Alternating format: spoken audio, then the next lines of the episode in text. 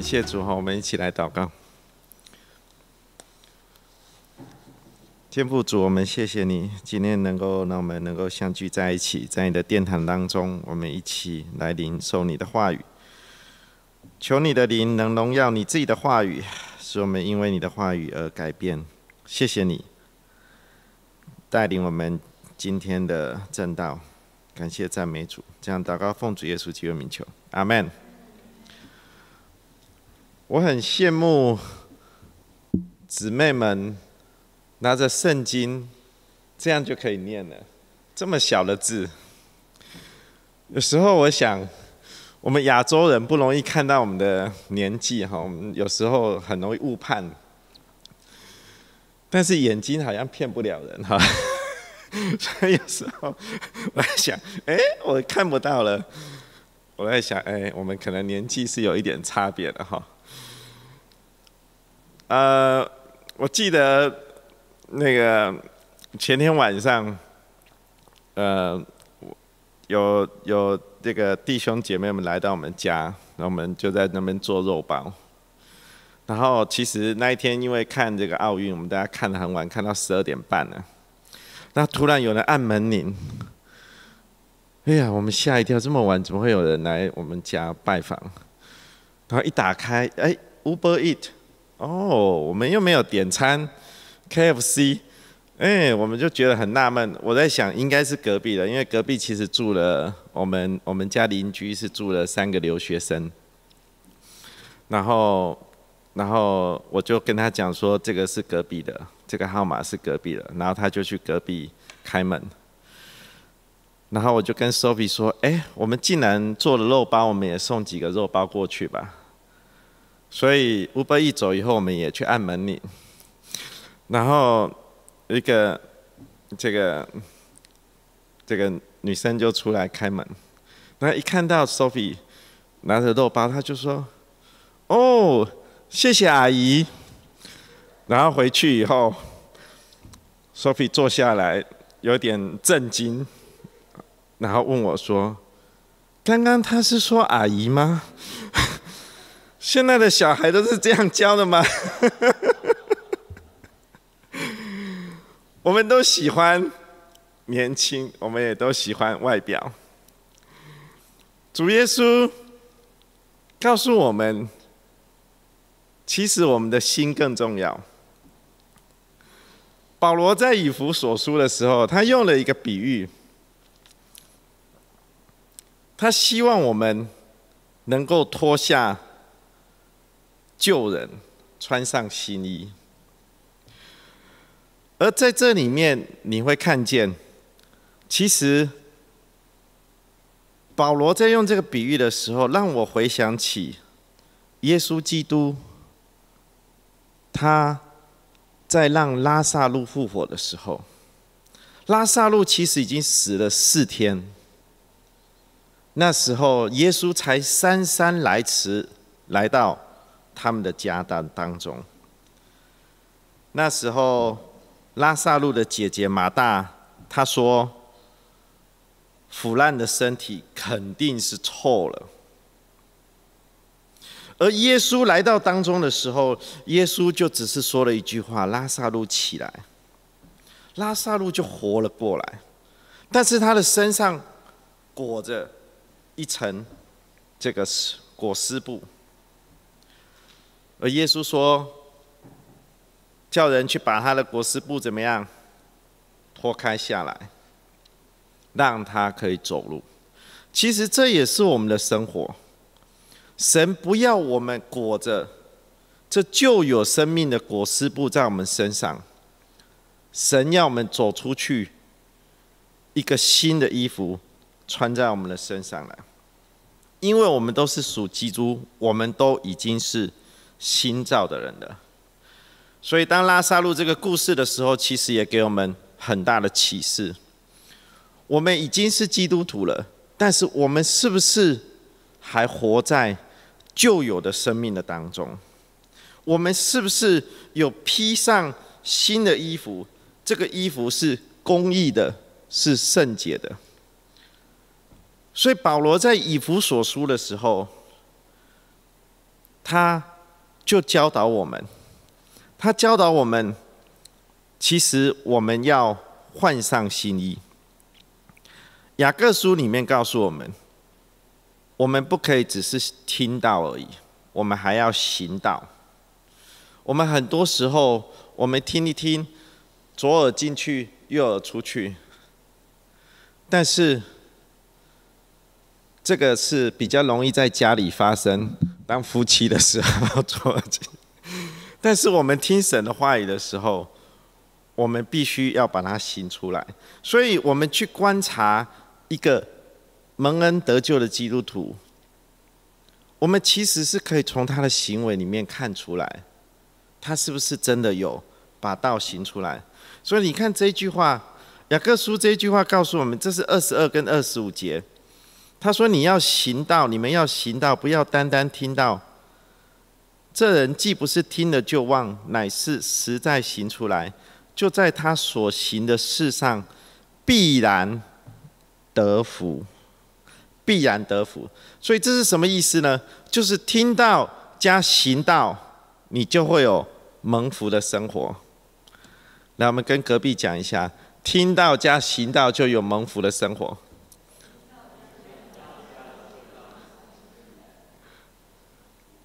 神的话是活的，不是死的。但是神的话在我们身上有功效的时候。一定是从我们心里面开始了，一定是进入到我们内心的深处，而我们行事为人当中，我们就把它表现出来。昨天、前天、前天有参加启发的，有没有？有哈。其实启发的原理也是一样，启发启发课程的原理也是一样，启发课程。是让我们可以坦然说出我们真实的想法。如果你发现哈，你发现你在启发课程的当中，你没有办法很坦然的时候，你在这课程里面学习到的东西是很有限的。因为当你很坦然的时候，其实是你把你最脆弱的、最软弱的一面。最黑暗，有时候甚至是黑暗的一面，把它表露出来，或者是最真实的，你真实的信仰，你可能对基督教还是有疑问，但是那是你最真实的。当你把它说出来的时候，圣灵就动工在你的身上，所以这是一个很奇妙的过程，开诚布公。所以我们同样的道理也是一样，今天。我们来到主耶稣基督的面前，我们领受了这么多的道。其实以弗所书，你去看以弗所书的前三段、前三章，都是在讲这个基督教的教义。但是你看他后面的三章，保罗要我们把这些的教义给应用出来。所以我们上个礼拜。讲到耶稣基督呼召了我们，这是一个教义，但是我们要怎么把它行出来？忘记了，行在合一的当中，对不对？我们要行在合一的当中，而今天，今天保罗教导我们，既然我们已经怎么样出死入生了。我们已经有一个新的生命了，我们已经从死里复活，领受到死里复活给我们的教义。你看，我们在这个这个呃以弗所书二章四到五节这边告诉我们，神既有丰富的怜悯，因他爱我们的大爱，当我们死在过犯中的时候，便叫我们与基督一同活过来。神的恩典已经让我们死在过犯中了，我们的过犯已经不计较了、不看了、抹去了。但是神今天要我们怎么样？与基督一同活过来。所以今天的以弗所书的经节，就是要我们做一个脱去从前行为上的旧人，把这些旧的私欲。这些旧的习惯坏的习惯给拿掉，心智改换一新，穿上新人。换言之是什么？因为我们原本就是按照神的形象造的，我们今天要回到神的形象，而这里面是有真理的仁义和圣洁。所以保罗所说的，其实就是在他罗马书里面所说的，一举一动要有新生的样式。所以，我们今天我们要脱去裹尸布，我们要穿上恩典的衣裳。我们要活出神当初蒙召我们的恩一致，让我们别人可以从我们的行为上面就可以看见我们是一个真正的基督徒。接下来保罗哈，你如果读以弗所书的呃这个呃今天的这一段经文，保罗啊指出了啊五个罪哈，但是我只会挑其中呃三个。来讲，因为时间的关系，哈，那我们来看，其中他提到了什么，值得我们去。第一个说谎，说谎。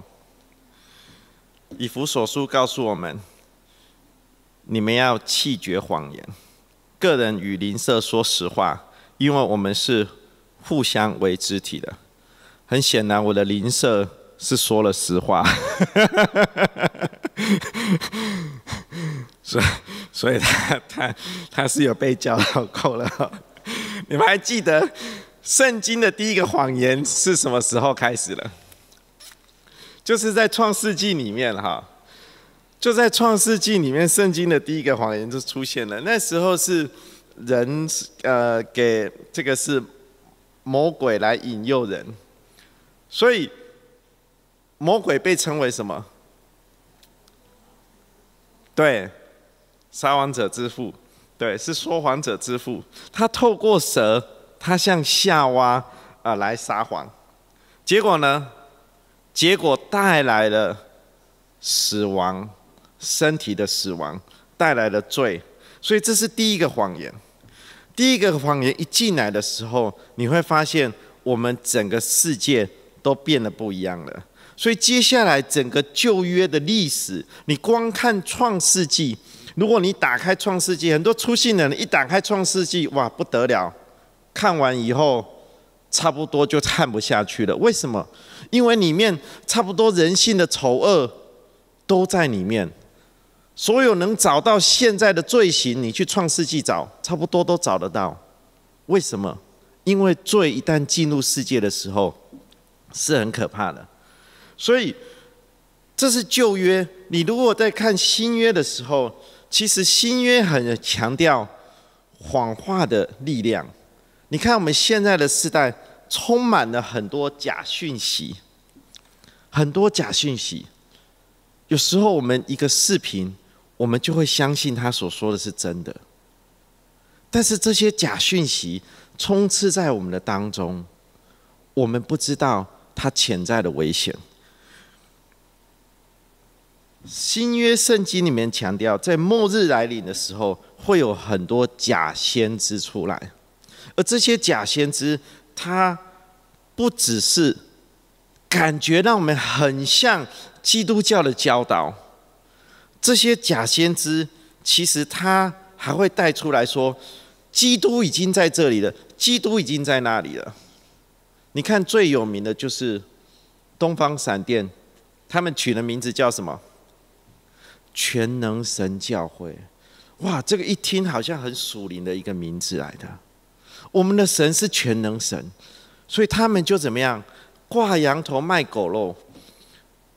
他们里面的讯息好像是在讲圣经，实际上最后是要高举他们自己的教主，或者是他们说耶稣已经临到了，而且还是一个女的，所以。这样子的东西很容易让我们如果没有深扎根在真理上面的基督徒里面，他就会动摇了。诶，我要查一个讯息，我去 Google 一下，你会发现很多的网站是他们设的，而且他们还不只是设一个全能神教会的网站，他们很多，包括图片也是。有时候我们都会不小心误用到他们的东西，所以这也是让我们提醒，其实，在末末后的世代的时候，有很多的谎言。当我们讲真话的时候，圣灵就在做工；但是当我们在说谎的时候，撒旦就在做工。所以我们要常常，身为基督徒，我们要彼此互相的勉励。所以圣经里面教导我们。要气绝谎言，而且要怎么样？要用爱心说诚实话。这也是我们在教会的当中所要学习的。我们不要把谎言带到教会的里面来，因为这会慢慢的，就像是面团里面的酵一样，它会慢慢的发酵，它会慢慢的侵蚀我们整个团体的灵命。第二个，我们要来看的是什么？是生气。这是从哪里出来的呢？这是从以弗所书四章二十六到二十七。生气却不要犯罪，不可含怒到日落，也不可给魔鬼留地步。我们可不可以生气呢？可以哈，我们也会生气哈。圣经没有说我们不可以生气哦，我们是可以生气的，因为生气是人的一种情绪的一部分哈。那但是我们要不要生气，或是我们可不可以控制我们的生气，那是另外一回事。你如果去读旧约，你会发现神会生气的，而且旧约的词是用。神的盛怒哦，我觉我觉得你们太棒了哈！孽怒，你看耶和华的孽怒没有向我们转消，然后大家要怎么样？腰束麻布，大声哀嚎。这是耶耶利米在警告以色列百姓，他说：“你们要悔改，你们如果不悔改。”神的审判来到的时候，你们没有办法站立，指的就是指之后的巴比伦要过来，要灭掉这个以色列国。其实神的审判之前，一定会有很多的警告。耶利米就是那时候来警告他们的。所以神有愤怒，愤怒是人自然的情感。所以我们。是有这样的情绪，但是圣经怎么教导我们？圣经教导我们要把它驯服，不要让愤怒带你，把你带入罪的当中。愤怒会让我们带入罪的当中来的，而且撒旦很聪明的。你知道我跟师母，哎呀，今天又要跟全世界说一点秘密了。我跟师母很多时候会发现有一个地方特别容易讲话比较大声一点。什么时候呢？要来聚会之前。哇，这个好厉害啊！因为其实我们要来聚会之前是要怎么样？是要有一个预备的心，有一个庄庄重的心。但是有时候来到聚会之前，哎。这个冲突就特别容易出来。你去去观察，就是会这样子。所以有时候我们要懂得，我们要智慧，我们要我们要，也许要先把这样子的一个争论先挪到聚会之后，或者是其他的时间。就是那个时候特别容易让你激起这个愤怒的事情。人愤怒的时候会怎么样？讲话比较大声，有没有？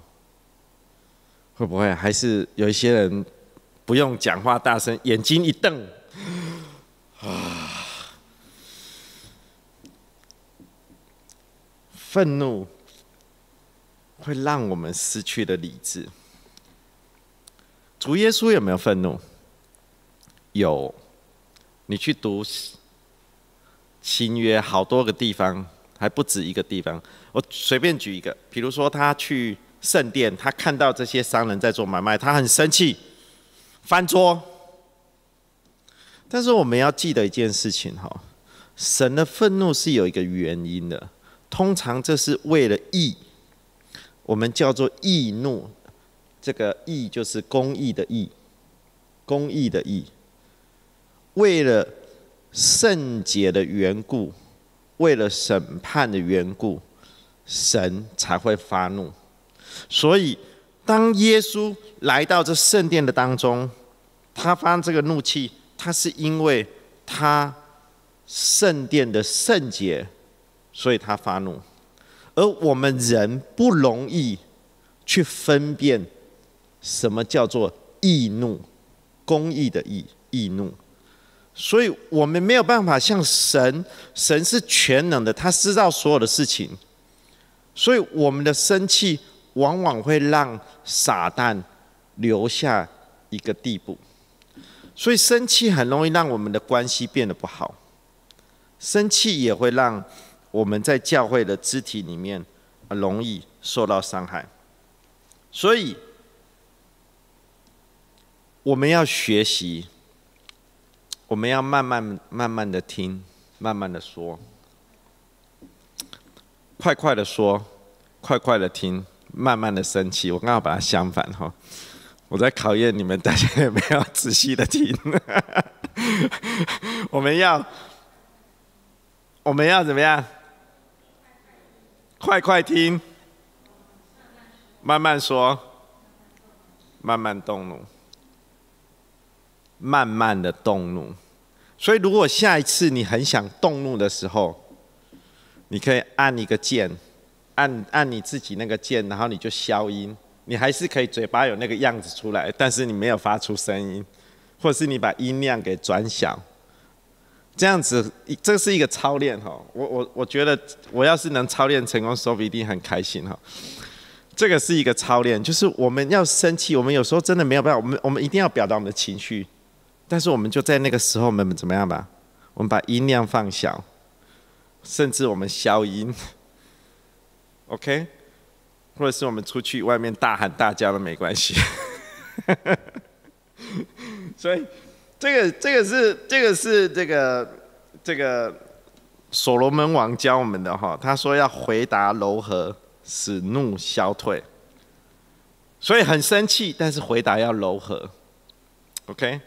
好，这个是，这个是讲到生气哦。下一个是什么？偷窃。偷窃。那偷窃里面是出现在以弗所书四章二十八节哈。那从前偷窃的不要再偷，总要劳力，亲手做正经事，就可有余分给那缺少的人。那偷窃我们都知道，在旧约十诫里面就告诉我们，不可以偷窃的，对不对？所以，其实你从旧约实践里面，你会发现，其实神已经，呃，在给这个诫命的时候，他设立的人是可以拥有自己的财产的一个权利。好，所以你自己辛苦所得的，别人不可以不劳而获去从你身上啊拿到这个东西啊，没有经过你的允许。那新约里面。新约里面不只是形容撒旦是谎言者、谋杀者，他同时也形容他是一个什么盗贼。所以约翰福音十章十节说：“盗贼来，无非要偷窃、杀害、毁坏。”你看，撒旦就是利用这个心，把耶稣其中一个门徒给转变了，就是犹大。他也是贪心，他是这个财政部长，管财政的 treasurer，但是他却贪心，贪心就迷惑了他的心，所以人哈，人一贪心的时候，就会想偷，就会想偷，其实偷窃，我们有时候会不小心自己无意中也去做这件事情，因为我们觉得好像很容易得到，但是它其实对我们的伤害其实是非常大的。其实你看保罗在写这句话的时候，你知道他的对象是指谁吗？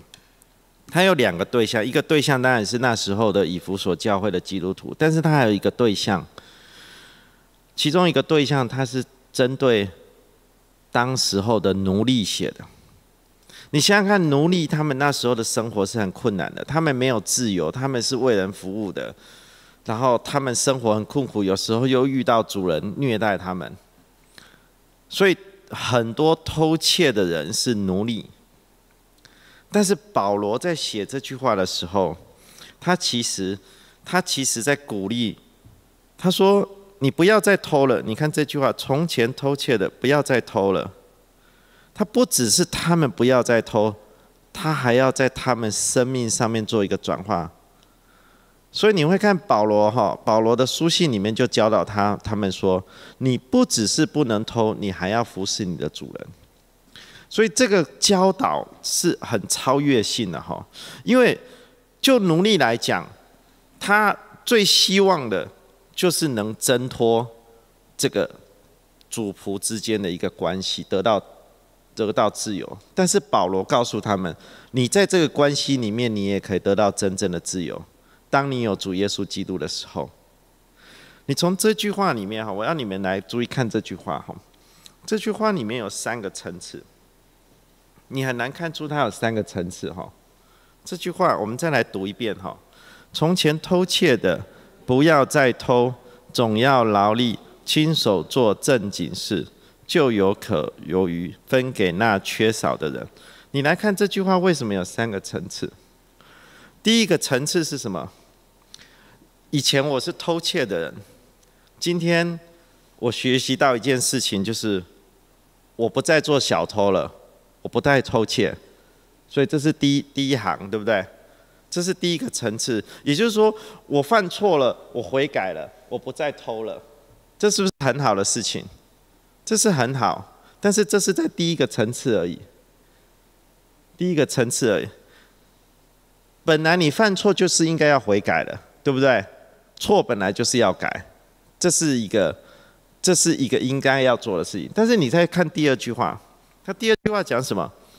总要劳力亲手做正经事。他意思在告诉我们什么？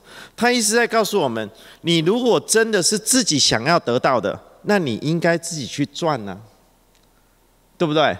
这一这个这个东西。